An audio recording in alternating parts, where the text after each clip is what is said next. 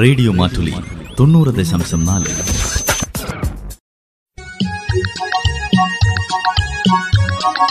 വനിതാ മാറ്റുലി.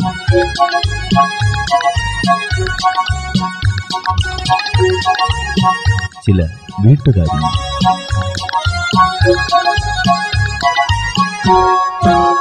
വനിതാ മാറ്റുലിയിൽ ഇന്ന് പെൺകരുത്തിന്റെ കയ്യൊപ്പുകൾ.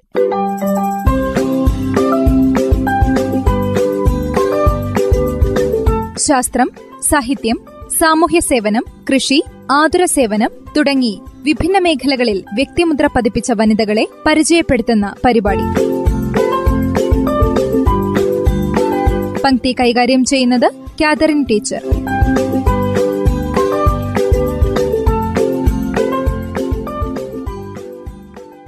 P S Nisha. ഇരുൾമൂടിയ ജീവിതത്തെ കവിതയുടെ നിലാവിൽ കുളിപ്പിച്ച് അന്ധതയെ തോൽപ്പിക്കുന്ന വയനാടിന്റെ സ്വന്തം കവിയത്രി പി എസ് നിഷയെയാണ് ഇന്ന് പരിചയപ്പെടുത്തുന്നത്. മീനങ്ങാടി പഞ്ചായത്തിൽ അമ്പലപ്പടിയിൽ പാലാത്ത് സോമൻ സുഭദ്ര ദമ്പതികളുടെ മൂന്ന് മക്കളിൽ ഏക പെൺകുട്ടി. ആശാരിപ്പണിക്കാരനായ അച്ഛനും അമ്മയും സഹോദരന്മാരുമൊത്തുള്ള സന്തുഷ്ടമായ ബാല്യം. മീനങ്ങാടി ഗവൺമെന്റ് ഹൈസ്കൂളിലും കുമാർ കോളേജിലുമായി പഠനം. ഇതിനിടയിലാണ് നിഷ ആദ്യ ഭർത്താവ് റജിയുമായി അടുപ്പത്തിലാകുന്നത്. ക്രിസ്ത്യൻ യാഥാസ്ഥിതിക കുടുംബാംഗമായ റജിയുമായുള്ള വിവാഹത്തിന് ഇരു വീട്ടുകാരും എതിരായിരുന്നു. ആയിരത്തി തൊള്ളായിരത്തി തൊണ്ണൂറ്റി ഒൻപതിൽ അച്ഛൻ ഹൃദയാഘാതം മൂലം മരണമടഞ്ഞു. ഏതാനും മാസങ്ങൾക്ക് ശേഷം രജിയുമായുള്ള വിവാഹം നടന്നു. അരിമുളയിൽ ഭർത്തൃമാതാവിനോടൊപ്പം അവർ താമസമാക്കി. രണ്ടു മക്കളും പിറന്നു അലൻ അലീന. എല്ലാം ശരിയാവുന്നു എന്ന് തോന്നി തോന്നിത്തുടങ്ങിയപ്പോഴാണ് റെജി മദ്യത്തിനടിമയാകുന്നത്.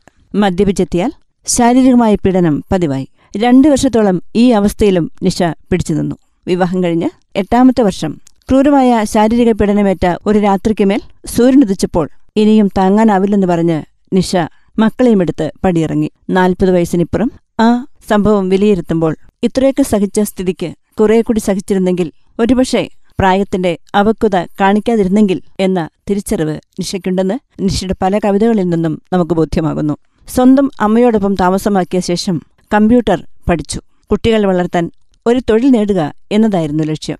രണ്ടായിരത്തിയഞ്ചിൽ രജി അമ്മയ്ക്ക് കാണുവാൻ വേണ്ടി എന്ന് പറഞ്ഞ് മക്കളെ കൂട്ടിക്കൊണ്ടുപോയി. നിഷയെ വിളിച്ചില്ല. മക്കളെ കാണാനും തിരികെ വിളിക്കാനുമായി ചെന്നപ്പോൾ അയാൾ അതിന് സമ്മതിച്ചുമില്ല. ദുഃഖവും നിരാശയും ജീവിതത്തിൽ നിറഞ്ഞ സമയത്താണ് എറണാകുളം കോടതിയിലെ ഒരു വക്കീൽ ഗുമസ്തന്റെ കമ്പ്യൂട്ടർ അസിസ്റ്റന്റായി ജോലി ലഭിക്കുന്നത്.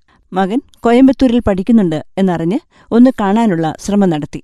പക്ഷെ അപ്പോഴേക്കും അവൻ ഡൽഹിയിലുള്ള റെജിയുടെ സഹോദരിയോടൊപ്പം പോയി കഴിഞ്ഞിരുന്നു. ഈ അന്വേഷണങ്ങൾക്കും മറ്റു കാര്യങ്ങൾക്കും എറണാകുളത്തെ ജീവിതത്തിനുമൊക്കെ നിഷയ്ക്ക് സഹായമായത് തയ്യൽ തൊഴിലാളിയായിരുന്ന സുന്ദർ എന്ന വ്യക്തിയാണ്. ഒരു വർഷത്തിനു ശേഷം ഡൽഹി മീററ്റ് സ്വദേശിയായ സുന്ദർമുത്തുള്ള വിവാഹം. പിന്നീട് ജീവിതം ഡൽഹിയിലായി. ദുഃഖത്തിന്റെ വെയിലാറി തുടങ്ങി. ജീവിതത്തിലേക്ക് പുതിയൊരു അതിഥി എത്താൻ തയ്യാറാവുന്ന ഘട്ടത്തിൽ മഞ്ഞപ്പിത്തം ബാധിച്ചു. ഡൽഹിയിലെ ചികിത്സയ്ക്ക് ചെലവേറുമെന്നതിനാൽ സുന്ദറിന്റെ പരിചയക്കാർ വഴി കോട്ടയത്തേക്ക് വന്ന് അവിടെ ഗവൺമെന്റ് ആശുപത്രിയിൽ ചികിത്സ തേടി. സുന്ദർ ഒരു തയ്യൽക്കടയിൽ ജോലിയിൽ തുടങ്ങി. മഞ്ഞപ്പിത്തത്തോടൊപ്പം ടൈഫോയിഡ് ബാധിച്ചു. മരണത്തെ മുഖാമുഖം കണ്ട് മടങ്ങുകയായിരുന്നു. വിട്ടുമാറാത്ത തലവേദന കൊണ്ട് വീണ്ടും ഡോക്ടറെ സമീപിച്ചപ്പോൾ തലച്ചോറിൽ നീർക്കെട്ട്. കോട്ടയം മെഡിക്കൽ കോളേജിൽ വിശദമായ പരിശോധനയിൽ ട്യൂമർ സ്ഥിരീകരിച്ചു. ഏതാണ്ട് അബോധാവസ്ഥയിലാണ് മോഹിത്തിന് ജന്മം കൊടുക്കുന്നത്. ഈശ്വരൻ തന്ന തന്റെയും മകന്റെയും ജീവൻ നിലനിർത്തിയതിന്റെ കടപ്പാട് പ്രിയപ്പെട്ട അമ്മയോടാണെന്ന് നിഷ ഗദ്ഗതത്തോടെ ഓർമ്മിക്കുന്നു. ട്യൂമർ ഓപ്പറേഷൻ ചെയ്യുമ്പോൾ ഡോക്ടർമാർക്ക് പ്രതീക്ഷ ഒരു ശതമാനം മാത്രമായിരുന്നു.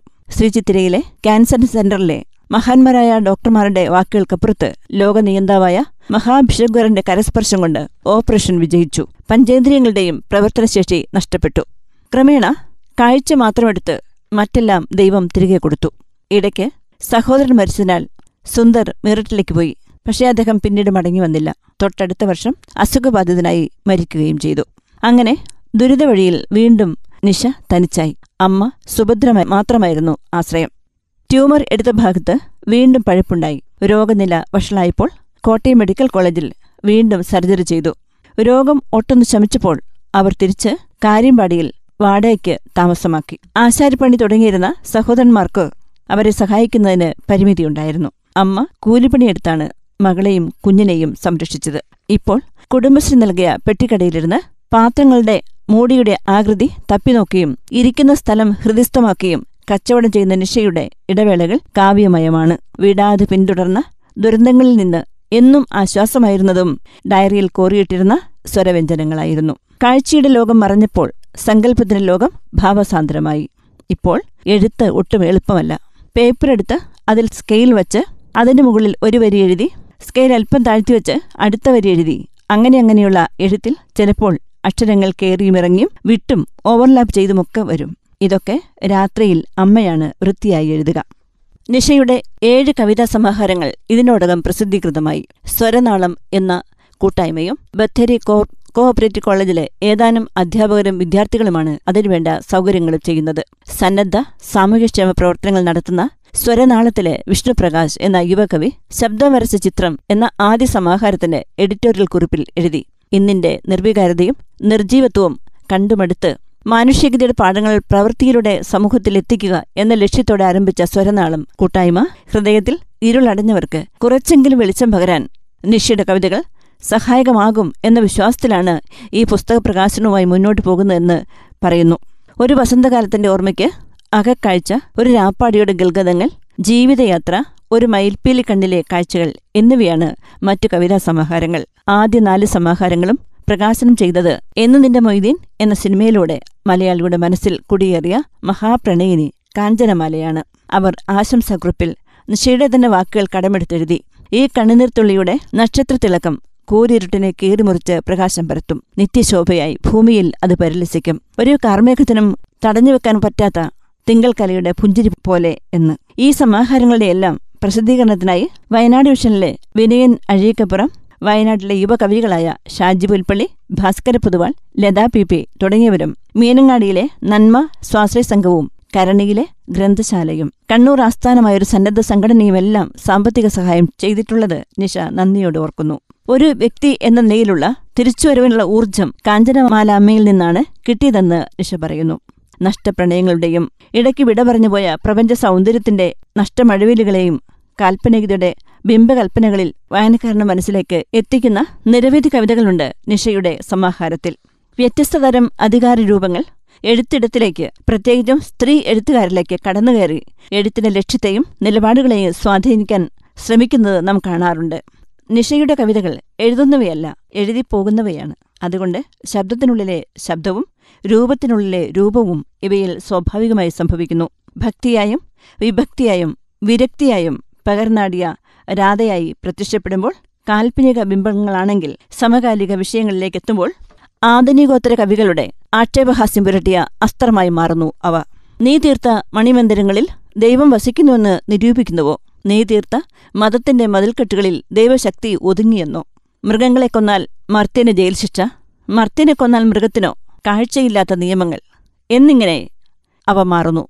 വായിച്ചും കണ്ടും മനസ്സിലാക്കാൻ കഴിയുന്ന ഉൽപ്പദഷ്ണികളും അറിവിന്റെ വക്താക്കളും എന്നഭിമാനിക്കുന്നവരൊന്നും അധികം പ്രതികരിക്കാത്ത വിഷയങ്ങളെല്ലാം നിഷ അറിയുന്നു പ്രതികരിക്കുന്നു. തമ്മിൽ തമ്മിലും ഒറ്റപ്പെട്ട മനുഷ്യരെക്കുറിച്ച് വായിക്കാൻ മറന്ന് വായിച്ചത് മറന്ന് വായിച്ചത് പങ്കുവയ്ക്കാൻ ആൽത്തറകളോ ചങ്ങാതിക്കൊട്ടങ്ങളോ ഇല്ലാത്തതിന്റെ വേദനയെക്കുറിച്ച് ആത്മകഥം പോലെ വാക്കുകളിൽ ചേർക്കുമ്പോൾ സദാചാരഗുണ്ടായിസ്തയും കൊച്ചുകുഞ്ഞുങ്ങളെപ്പോലും വെറുതെ വിടാത്ത കാമാന്തതയെയും മനസ്സിലെ മാർദ്ദവം വറ്റിപ്പോയ മക്കളെയും മാതാപിതാക്കളെയും കുറിച്ച് പാട്ടുമറന്ന ഞാറ്റുവേലകളും വെട്ടിവെളിപ്പിച്ച ഹരിതഭംഗികളും എല്ലാം സ്വകവിതകളിലൂടെ നിശ വിചാരണ ചെയ്യുന്നു. കവിത എഴുതാൻ തോന്നുമ്പോൾ എഴുതുന്നതല്ലാതെ ഒന്നുകൂടി വായിച്ച് തിരുത്താൻ കഴിയാത്തതിന്റെ പോരായ്മകൾ അനുവാചകന് പൊരുക്കാൻ കഴിയാവുന്നതേയുള്ളൂ. കാര്യമ്പാടിയിൽ വാടകയ്ക്ക് താമസിച്ചിരുന്ന നിഷയ്ക്ക് ആദ്യ ഭർത്താവിന്റെ സഹോദരിയും അഡോറ എന്ന സന്നദ്ധ സംഘടനയും ചേർന്ന് എട്ട് സെന്റ് സ്ഥലവും ഒരു വീടും വാങ്ങി നൽകിയിരുന്നു. കഴിഞ്ഞ മഴക്കാലത്ത് വീട് പൂർണമായി തകർന്നു. വീണ്ടും വാടക വീട്ടിലേക്ക് മാറി. ഇപ്പോൾ താരസംഘടനയായ അമ്മയും Unimoni bank Madhyamam channel ഇവ ചേർന്ന് നിർമ്മിച്ചു നൽകുന്ന വീടിന്റെ പണി നടന്നുകൊണ്ടിരിക്കുകയാണ്. റേഡിയോ മാറ്റുലയും തന്നെ പെട്ടിക്കട നടത്താൻ സഹായിക്കുന്നുണ്ടെന്ന് നന്ദിയോടെ ഓർമ്മിക്കുന്നു. മൂന്ന് വയസ്സുകാരൻ മോഹിതാണ് രാവിലെ പെട്ടിക്കടയിലെത്താൻ അമ്മയ്ക്ക് കൂട്ട്. കട തുറന്ന് വേണ്ട കാര്യങ്ങളെല്ലാം ചെയ്തു കൊടുത്തതിനു ശേഷമാണ് ഈ കൊച്ചുമിടുക്കൻ സ്കൂളിലേക്ക് പോകുന്നത്. നിഷ തന്റെ പുസ്തകങ്ങൾ കടയിൽ വെച്ചിട്ടുണ്ട്. കടയിൽ വരുന്നവരോട് അവർക്കിഷ്ടമാണെന്ന് തോന്നിയാൽ തന്റെ കവിതകളെപ്പറ്റി പറയും. ചിലരൊക്കെ പുസ്തകങ്ങൾ വാങ്ങും. ആദ്യമാദ്യം അമ്മ പുസ്തകങ്ങൾ സ്കൂളിലും സ്ഥാപനങ്ങളിലുമൊക്കെ കൊണ്ടുചെന്ന് വിറ്റിരുന്നു. അത് പക്ഷേ വേണ്ടത്ര ഗുണം ചെയ്യാത്തതിനാൽ നിർത്തി. തന്റെ പുസ്തകങ്ങളുടെ പ്രസാധകരാവാൻ ആരെങ്കിലും വരുമെന്ന പ്രതീക്ഷയിലാണ് നിഷ ഇപ്പോഴും. ഏഷ്യാവിഷനും മീഡിയ വണ്ണും റേഡിയോ മാറ്റുലിയും നിഷയെ ഇതിനു മുൻപ് പരിചയപ്പെടുത്തിയിട്ടുണ്ട്. നല്ലൊരു പ്രസാധകർ വന്ന് ഒരു ചെറിയ വരുമാനം സ്ഥിരമായി ലഭിച്ചാൽ മാത്രമേ മകന്റെ പഠനവും മറ്റു കാര്യങ്ങളും നടക്കൂ. എന്നാൽ അതിനുള്ള ഇടപെടലുകൾ നടത്താൻ കഴിവുള്ള ഒരു സഹായഹസ്തം എത്തും എന്നു തന്നെയുള്ള പ്രതീക്ഷയിലാണ് നിഷ ജീവിക്കുന്നത്. മറ്റൊരു വലിയ പ്രതീക്ഷ കൂടി നിഷയ്ക്കുണ്ട്. ട്യൂമർ ഓപ്പറേഷൻ കഴിഞ്ഞപ്പോൾ നഷ്ടമായ ശബ്ദവും സ്പർശവും ഗന്ധവും രുചികളും തിരികുവന്നതുപോലെ ഒരുനാൾ കണ്ണിലെ മാറാലയും മാറും. അതിനായി പ്രാർത്ഥിക്കുന്നു. പ്രാർത്ഥിക്കാൻ ആവശ്യപ്പെടുകയും ചെയ്യുന്നു. ആദ്യ വിവാഹത്തിലെ മകൻ മലപ്പുറത്ത് മെഡിക്കൽ കമ്പനിയിൽ ജോലി ചെയ്യുന്ന അലനും ഡൽഹിയിൽ എയിംസ് ഹോസ്പിറ്റലിൽ നഴ്സിംഗ് പഠിക്കുന്ന അലീനയും ഒടുവിൽ അമ്മയെ കാണാൻ എത്തിയതിന്റെ സന്തോഷവും ഇന്ന് നിഷയ്ക്കുണ്ട് തനിക്കവരെ കാണാൻ കഴിയില്ലെങ്കിലും അവർ വന്നല്ലോ തന്നെ തേടി. ജീവിത ദുഃഖങ്ങളുടെ തണുത്ത ചതുപ്പുകളിൽ പെട്ടുപോകുന്നവർക്ക് സാന്ത്വനമേകും നിഷയുടെ കവിതകൾ. അവരെ പുതിയ സ്വപ്നങ്ങൾ കാണാൻ പ്രാപ്തിയുള്ളവരാക്കും. അങ്ങനെ നിഷയുടെ ജീവിതവും ധന്യമാകും. വനിതാ മാറ്റുലയിൽ ശ്രോതാക്കൾ കേട്ടത് പെൺകരുത്തിന്റെ കയ്യൊപ്പുകൾ. പങ്ക്തി കൈകാര്യം ചെയ്തത് കാതറിൻ ടീച്ചർ.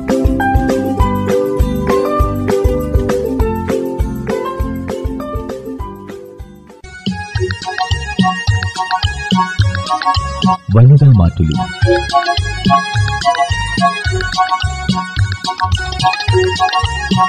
ചില വീട്ടുകാരി.